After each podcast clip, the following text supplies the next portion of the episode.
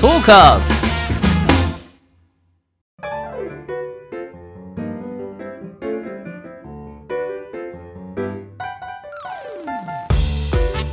リスナーの皆様ご機嫌いかがでしょうか e スポーツキャスターの R ですアシスタントの中村優香です。今週もどうぞよろしくお願いいたします。よろしくお願いしますはい。中村さ何ですんか？前回の放送ではい聞き忘れたなと思ったことがありましてはい。何ですか？クリぼっちの話ですよ ねそこ聞いてくださいますか？えもちろんですまあ私去年のクリスマスですね。はいまあ安定のクリぼっちだったんで。安定なのかわかんないけど、まあなんかわざわざね、はい私クリぼっちなんですって言ってきたからあクそリうスなんマでスすねつ辛いんですよクリスマス、はい一人でいるの辛くて。はい、であの仕事もなかったのでうんよしこの機会だし、うんあのゲーマーの流儀でもうんあの取り上げた大阪のゲーミングホテルうんはい電脳空間に行こうと思ったんですよ。言ってましたねはい。そこにあのクリスマス一人で行ってきました。ちゃんと行ってき ました。予約取って。ちょその話は詳しく聞きたいんですが、はい。い、かがでしたかあのー最高でした。最高はい。ほうもうゲーム大好きマンにはたまらない空間だと思いますね。へえで、あのー、1階から3階かなはい、が、あのーもうゲーミング PC。うんうんうん、すごいハイスペックなやつがずらーってなんか並んでて、ネットカフェみたいになってるんですかえっと、ネットカフェみたいな仕切りはないです、仕切りはない、はいへえ仕切りがなくもうパソコンが何十台もずらーっと並んでいるほうでそれで多分そのパソコンだけでうん超高いと思うんですよ、ん10万は20万20万は絶対すると思うんです、うんでそれがまあ並んでいってあとゲーミングチェアうんうんも1台ずつちゃんと並んでましへてーもうそれだそのパソコンと椅子だけでうん3030、30くらいはするんじゃないかなみたいな、まあそうですよねひ意識ちゃんとしたものがあるってことですよね、はい贅沢空間で、うんしかもうんあのライトもうんなゲゲーミングライトっていうんですかほう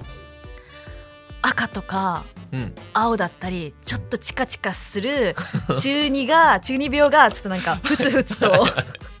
喜ぶ感じの空間で、はいもうそこで入り口入ってもう圧倒されますあ非日常がもう広がってた非感じなんですね日常ですねはいはいはい、電脳空間ですもうここうんは、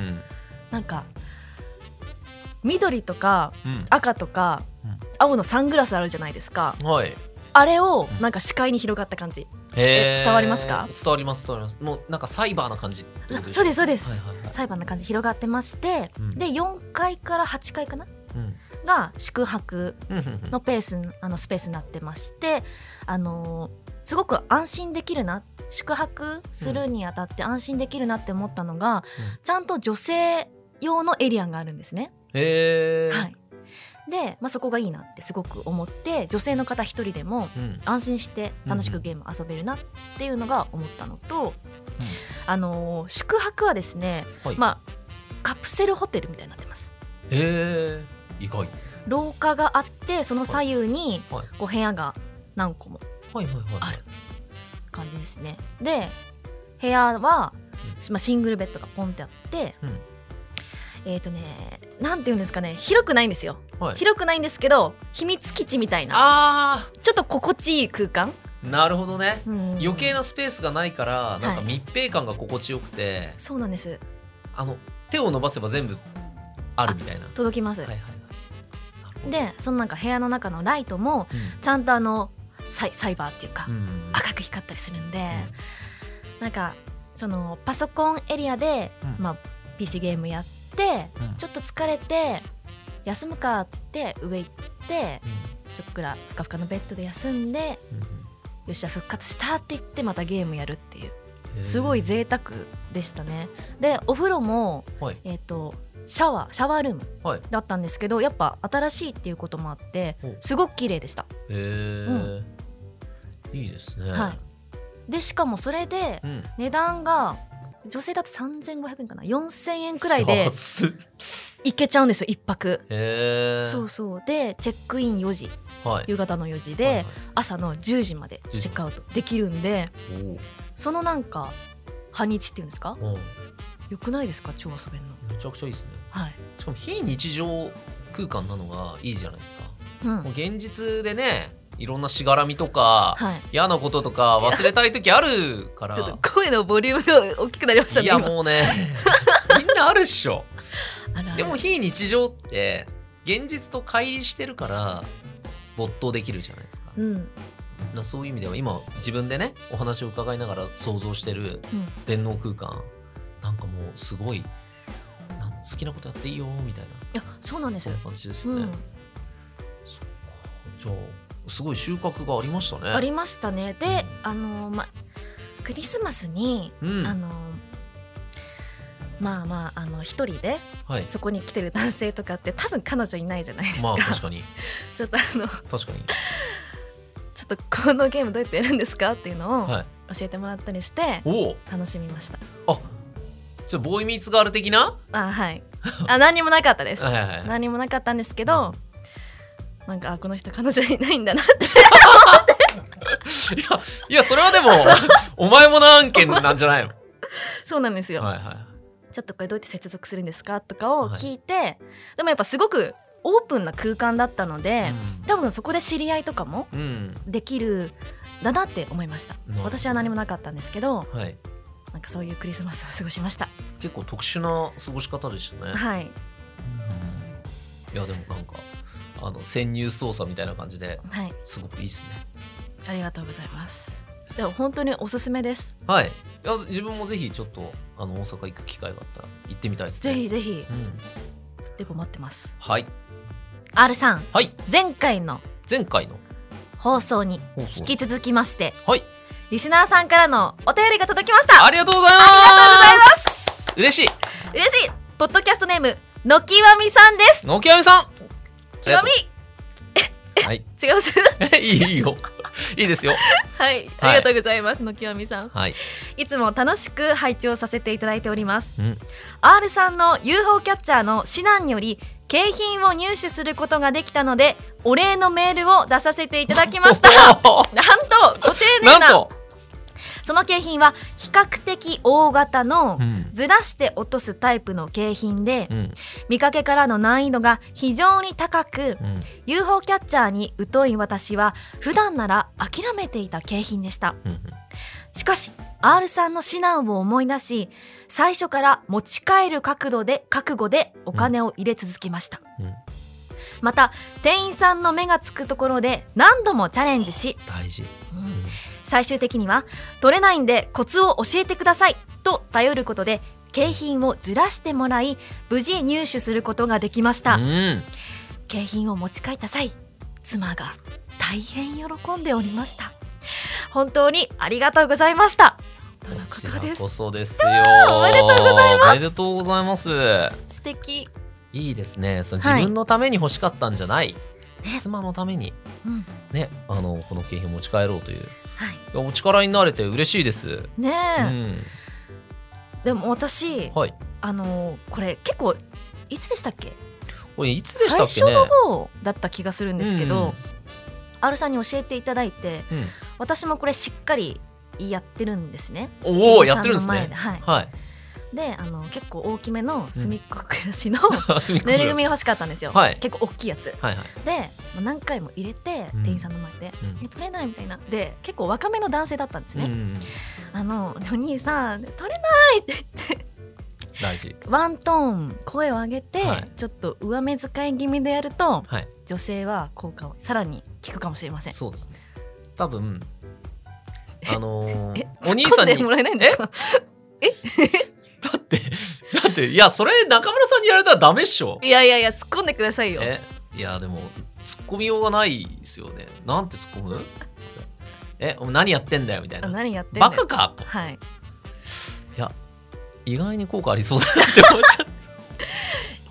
いやいや た。いや、そう、ね。まあでも、あのーいいと思います。うん貪欲に、あのーそういうふうにやるの。で、もう、じゃあさらにもう一踏み込みしますと、さらにあるんですか、この声をかけるタイミング、うん、 800円。 800円800円を目安にしてください。えそれは、はいあの1プレイ100円のものですか200円のものですかえー、1プレイ100円のもので800円です。わかりました、で、大体、あのー持ち帰る格好でやるときは、500円玉で6プレイのところに、 500円玉を入れるがあのワンゲームちょっとお得にでおきる得やにでつきるそうそこではいな800円のじゃあ内訳も言いますと、UFO キャッチャーに、えー入れていい景品の、えー原価額というのがはい決まってまして、おお内そ部れ事情が はあの800何十円とかなんですよいなのでえーこれはですねお店的にはうんまあ800円900円取れれば原価償却なんですよはいあの景品いろいろいろんなのあるけど全部ある原価1000円超えはないんですよ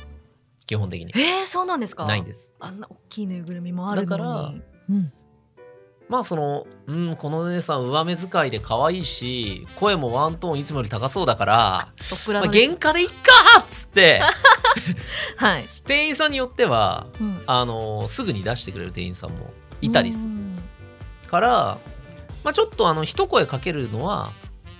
800円900円使ったあたりで一声かけて様子を伺って、でもうちょい使ってもう本当に無理っす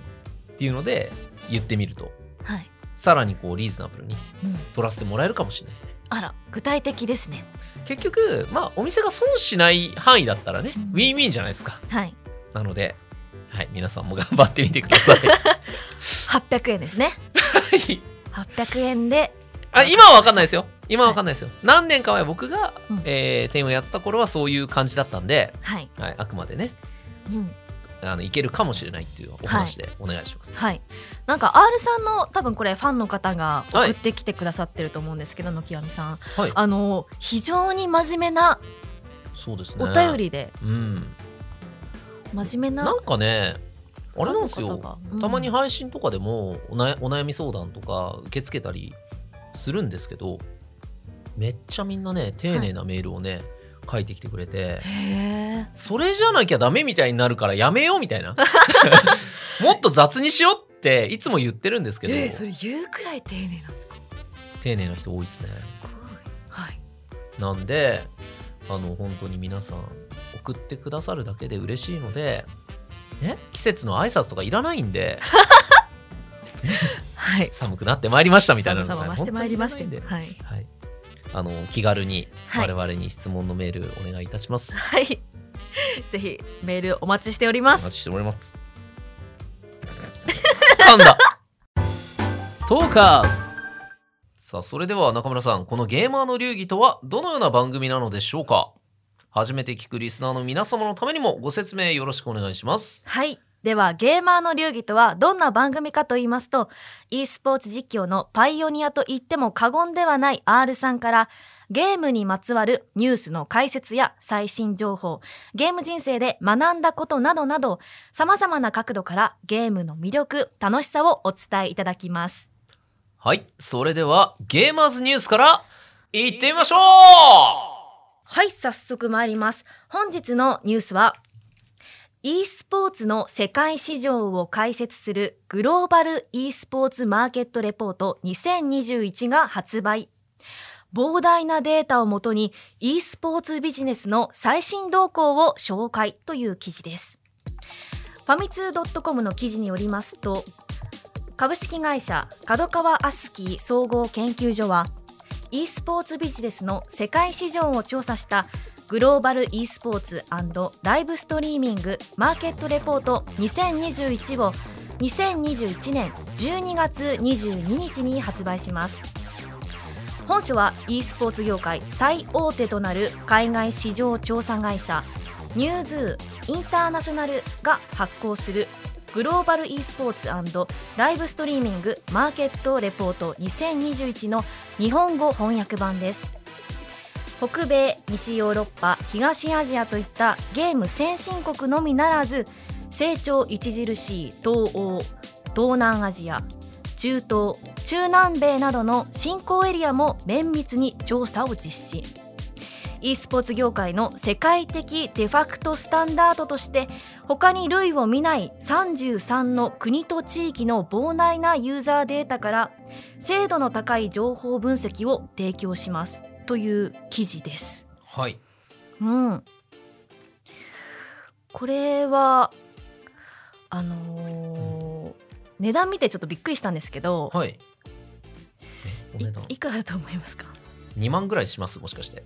てあの思うじゃないですか、はいなんと驚きのはい82万5千円、おおこいつはなかなかですねうんびっくりしちゃいました12万5千円ですかえこれってはい買い手はどんな人というかはいどんな人に向けてうん発売されてるんですまかあ、投資家とかなんじゃないですか、えあのーなんていうのかなこの手の調査ってーはい全然馴染みがないわけじゃなくて自分は、あの何年か前にツイッチスタッフだったことがあってですね、はいまあ、ツイッチってあの、まあ、世界的なプラットフォームだったんで、まあ、それそこの日本チームに僕はいたんですけど、まあ、こういうなんですかねグローバルな、えーうん e スポーツおよびライブストリーミングの今の現状みたいな会議って年に1回あのサンフランシスコの本社に行って全英語で 1週間ぐらい今年の戦略とともにずーっと会議を朝から晩まで聞くという、まあ、苦行があったんですよ。全部英語です全部英語ですね はいで地獄みたいなうん時にこういうことを話してたなっはいていうのを思い出したしうんそこそのタイミングって世界中のそのツイッチのスタッフが集まるんでここに書いてある、えー東欧東南アジア中東中南米とかのはいスタッフが来るんですよ。うんで結構仲良くなったりしてでお前の地域こうなんだとか話を聞いてでじゃあっつって Facebook とかでつながってでその Facebook に上がる写真とか見てあこういうとこなんだな知るみ たいななるほどなっつって、はいまあ、一応知ってるやつが写ってるから、うんあちょっとこうなんか親近感湧くみたいな感じではい結構そういういろんなエリアのいあの状況とかを見てたんですけど、はい多分そういうものを外の人に伝えるというか外の人で知りたい人が知る手段って多分ないんですようんだから、まあ、そこに対して、えーマーケットレポートっていうことなんで、まあ、いろんな経済的な効果っていうのをプラスして、えーめちゃくちゃ調べたんでしょうね。うんうん、お値段から伺えますねそうですね、はいただこの値段がつくってことはこの値段以上の、えー経済的効果を出せる自信があるのとえーこの情報が欲しい人たちはこれぐらいの値段をへともしない人たちに向けられてるっていうことが分かるんで、はいまあ、すごく大きな、えー投資をしたい人たち向けの、えー研究資料だと思うんですけどはい80何万の本ってうん厚いんですかねそれともすげえ薄いんですかねは PDF で PDF で PDF ですよ見ねたん多です分よね PDF うんでえ十何枚です十何枚ですか30はないです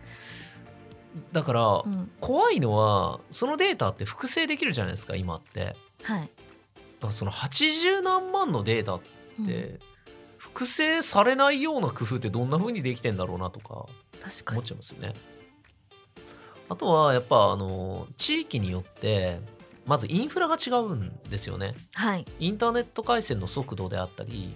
ネット回線の速度が速くても土地が広すぎて、うん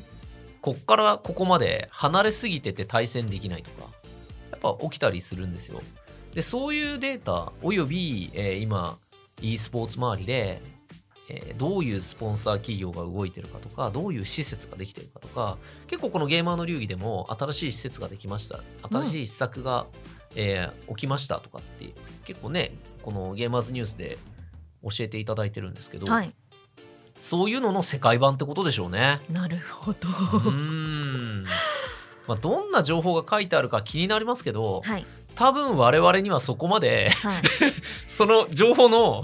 活かせないようなうん細かい情報なんじゃないかなっていう感じはしますけどね。そうですね精度の高い情報分析一応なんか主要トピックとしては、はいまあ、2021年のゲームライブストリーミングのうん視聴者うんが世界的に約7.5億人と予想していますとか、うんそういう数値化してはい、のデータみたいでこれねライブストリーミングの視聴に関しては、いすっごい細かい測り方があって細かく例えばですね、はい専門的な話になっちゃいますけど普通だったら、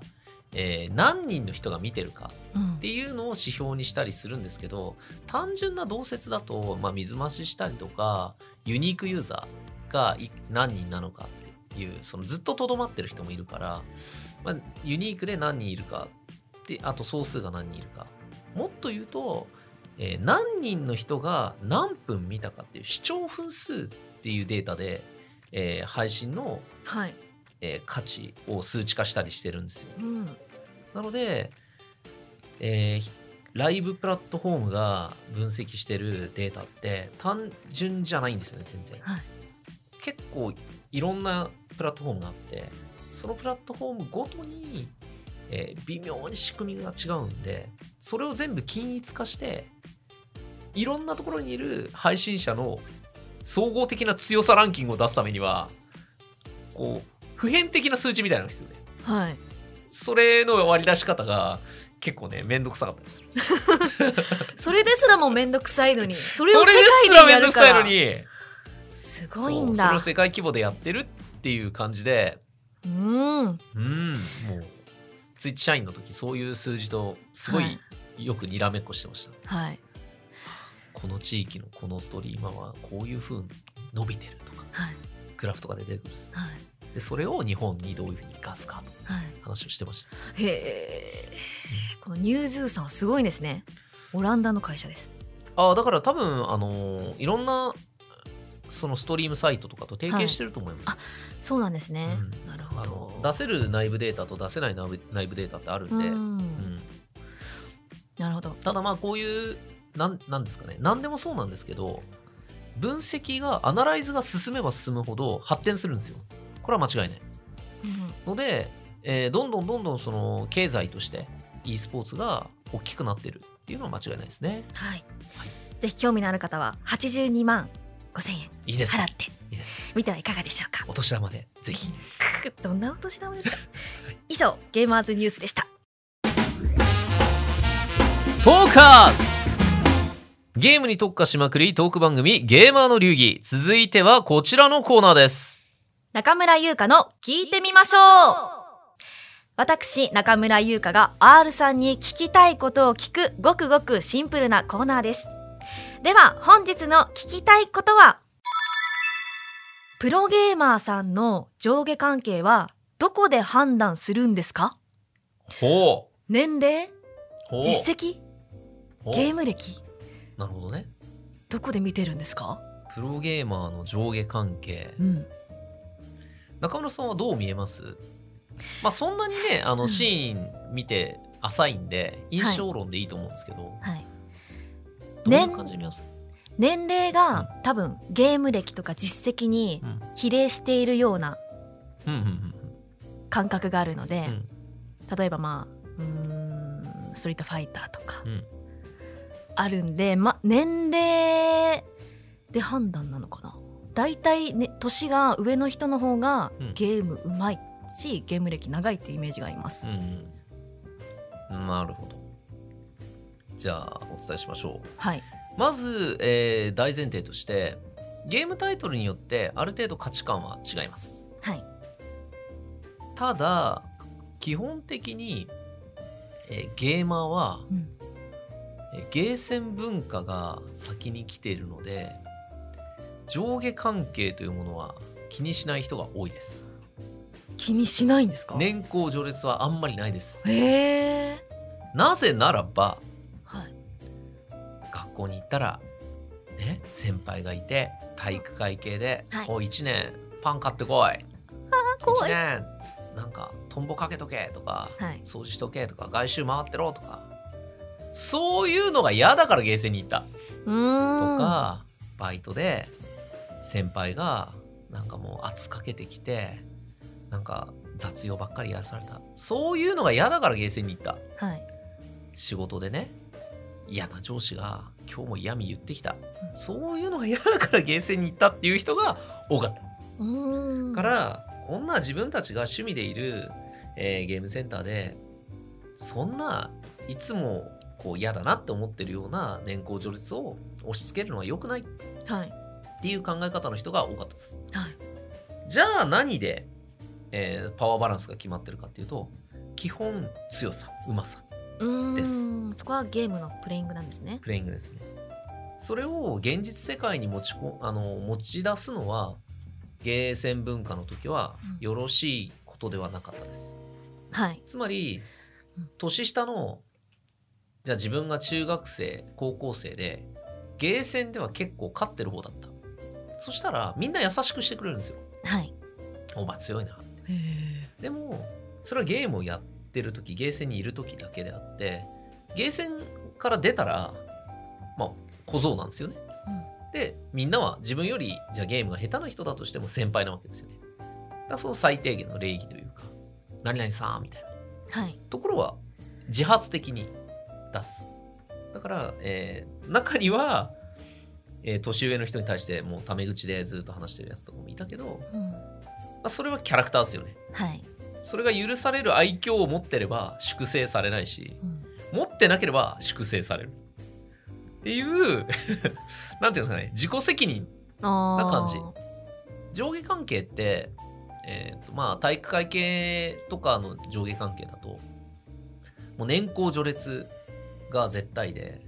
年上に逆らったら粛清みたいなはい印象ですけどゲーセン文化っていうのは割とそれが薄い文化だったんですよね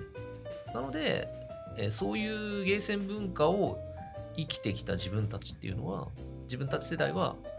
別にあんまり考えないはいですねうん年功序列をむしろ同じ目線で話したいっはいていうふうに自分より年下の人間にうんかんあの思うからまあ普通に意見してほしいなみたいなはい悪いとこあったら言ってねみたいな感じはありますえー、そういう関係性だったんですねじゃあ、もしなんか、まあ、ゲーセンの当時うん R さんより、まあ、年上の方もたくさんいたと思うんですけど、はい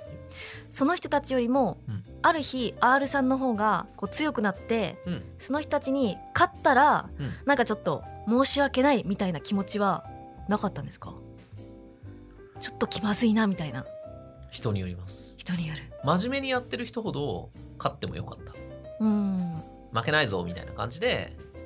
言えたんですけどなんなんていうかなその肉体労働者系の人がい仕事帰りに来てゲーセン でゲーセンを憩いの場にしてるみたいな人とかは別に勝つためにゲーセン来てないからだかうん、らそういう人には空気読みますよねあ適度に負けあるみたはい、ないうん そこのなんか忖度っていうかはあったんですね、地元ゲーセンの時はめちゃくちゃありましたねねえしかも先輩が教えてくれるまあ、そういあの人うにはそろそろ負けとけみたい優しいな「マジっすか?」っつって「なんでですか?」っつっはい、てまあでも負けてで一言うん、 「強かったっす」って言ってこいって言われ て「でもなんすまあわかりました」っつって「うでん強かったっす」って言うと機嫌よくなってはい、その人がそのゲーセンの俺のガーディアンになってくれるんですよ。はい、へえあのヤンキーとかがなんかこうまた基本勝つからはい、こう連勝してたらヤンキーとか絡んできて、こんなめんどくせえなと思って相手してたらそのガーディアンの人がたまたまそこ見つけて「うんおー」とか言って「龍太郎どうした?」とか言って「なんだこいつ?」とか言って「ひょい」っつってえピューってかっこいい駐車場に連れてって、はい、その後は知らんみた いな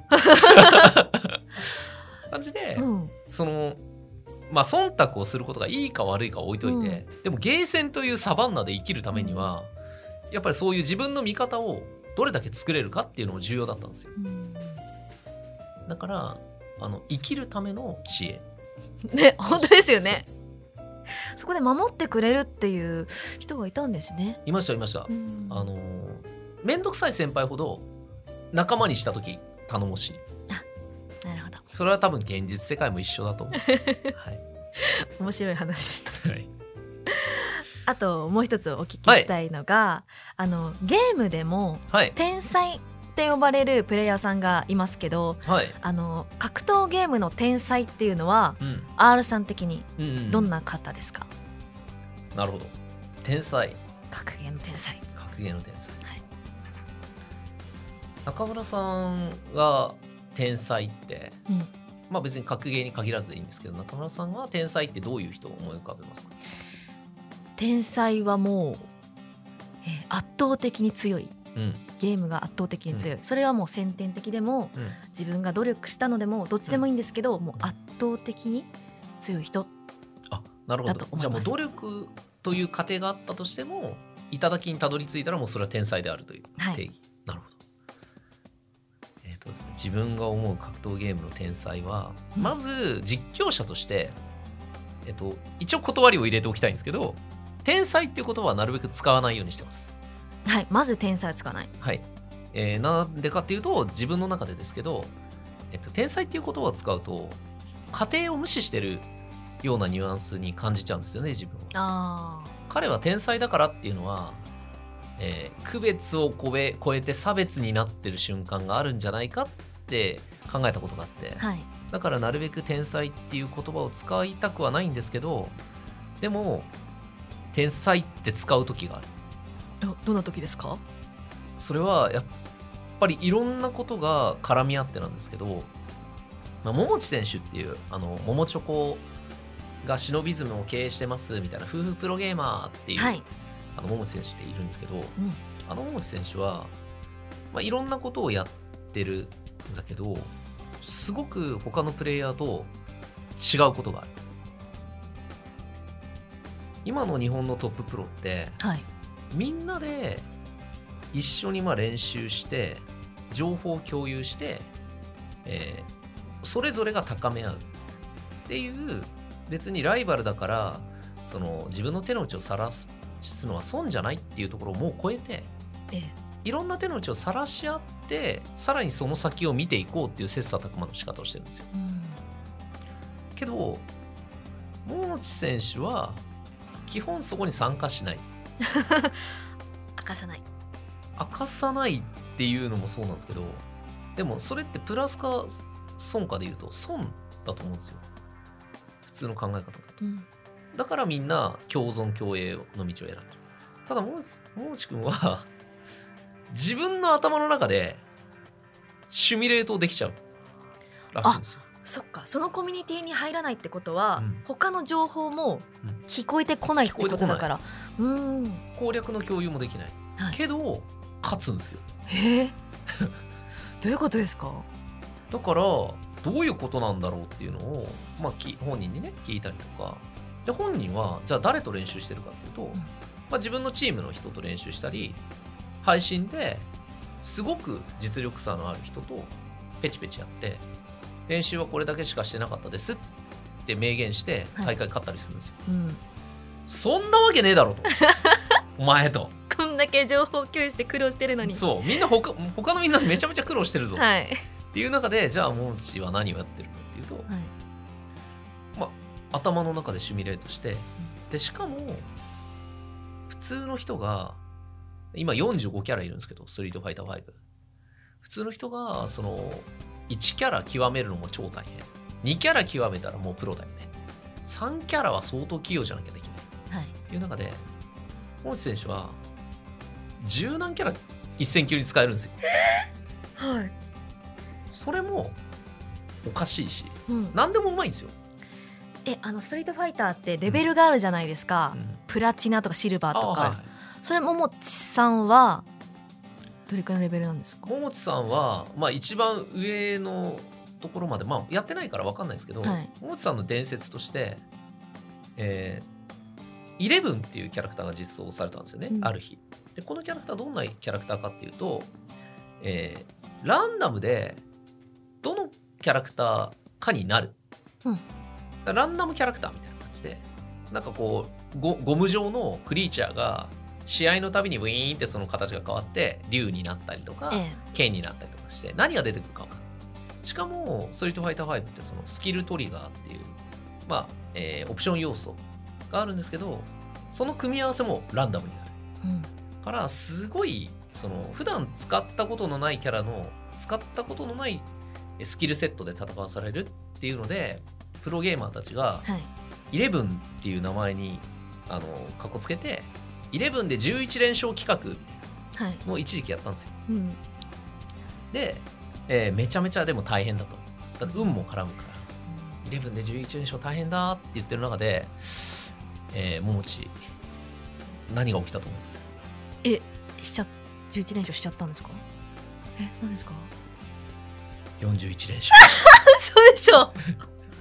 連勝ですよね何が出てくるかもわからないのにでめちゃめちゃ強い人とマッチングするようなそのランクマッチと言われるね、ポイントが変動するところではい40連勝を超えてはいもう何をやっとるんだとこいつはとあ頭がもうどうかしてるとうんでもうそれが一番その桃地祐介を語る上で一番こうなんていうか説得力があるというかはいそんなことできるやつおるっていう、うんでもそれができちゃうのが桃地祐介であり、まあ天才だよ なだってこいこの人これやっときながらみんなと練習してないし、うんなんならそれをやっちゃったからそのプロゲーマーが11で11連勝みたいな企画がはいもう企画倒れになっちゃって、 えだって桃地40連勝したじゃんみたいな感じで圧倒的ですねっていう事件が起きましたよってもはや事いう件もはや事件、うんはいっていうのがやっぱりそこまでされると、うんまあ天才だよねっていうその才才能の部分はいそのみんなができないことをいともたやすくできるっていうのが才能だと思うんではいその部分が強い天部の才を持ってるよなっはいていうふうに感じます。はいちなみにその企画はどっかでこう見ることができるんですあか多分 YouTube とかにはいももち11とか検索したら出てくると思います。ちょっと見てみますありがとうございます天才ですね天才です。はい以上中村優香の聞いてみましょうでしたドカンス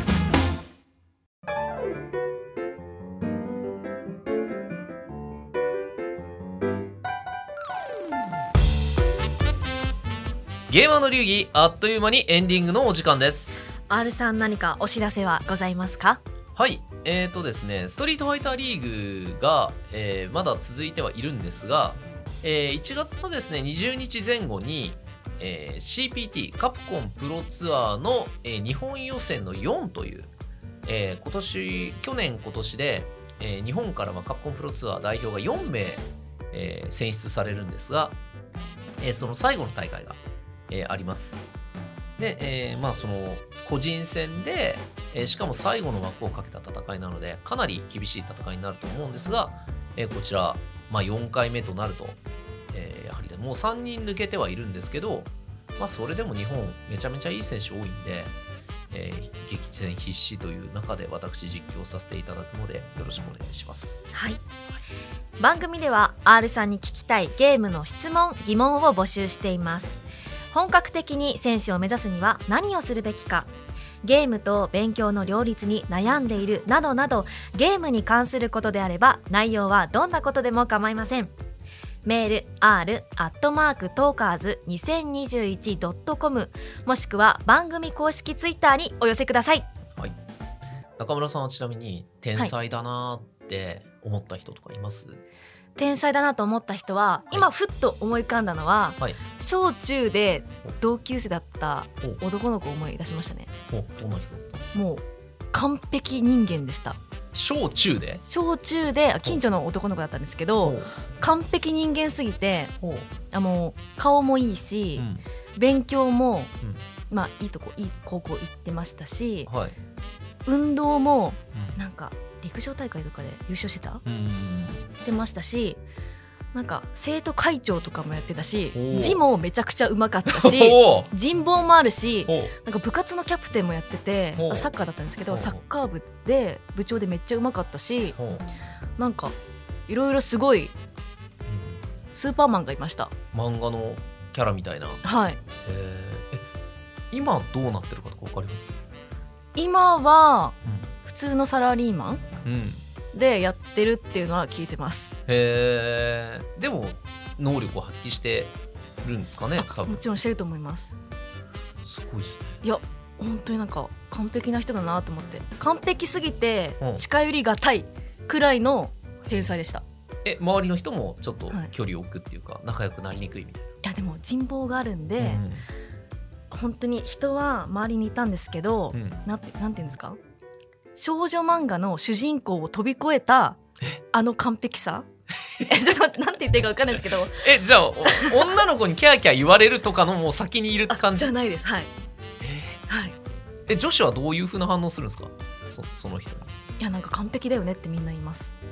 あじゃあもうなんか付き合いたいとかそういうんじゃないんやでも、うん学年で一番モテて可愛い女の子とやっぱ付き合ってました、ああそうなんだはいなるほど私じゃなかっえ好きだったんですかたいやそんなことないです いやまあまあまあまあまあいやだから今学年で一番可愛い女の子って言った時にえ中村さんより可愛い子いたのかなっておちょっと思ったんですバけどリバリいましたよそうなんですか私なんてもうゲノゲですいやそんクラスで隅っこやってたんでな隅っこ暮らしだったんはでいす隅ね、っこ暮らしでなるほど、はいじゃあ、まあキラキラしてましたねいつかその隅っこ暮らしのお話も聞かせてください、ぜひはい、お願いします 次回も来週火曜日にアップします ちょっと恥ずかしいなはいはい、それでは来週も行ってみましょう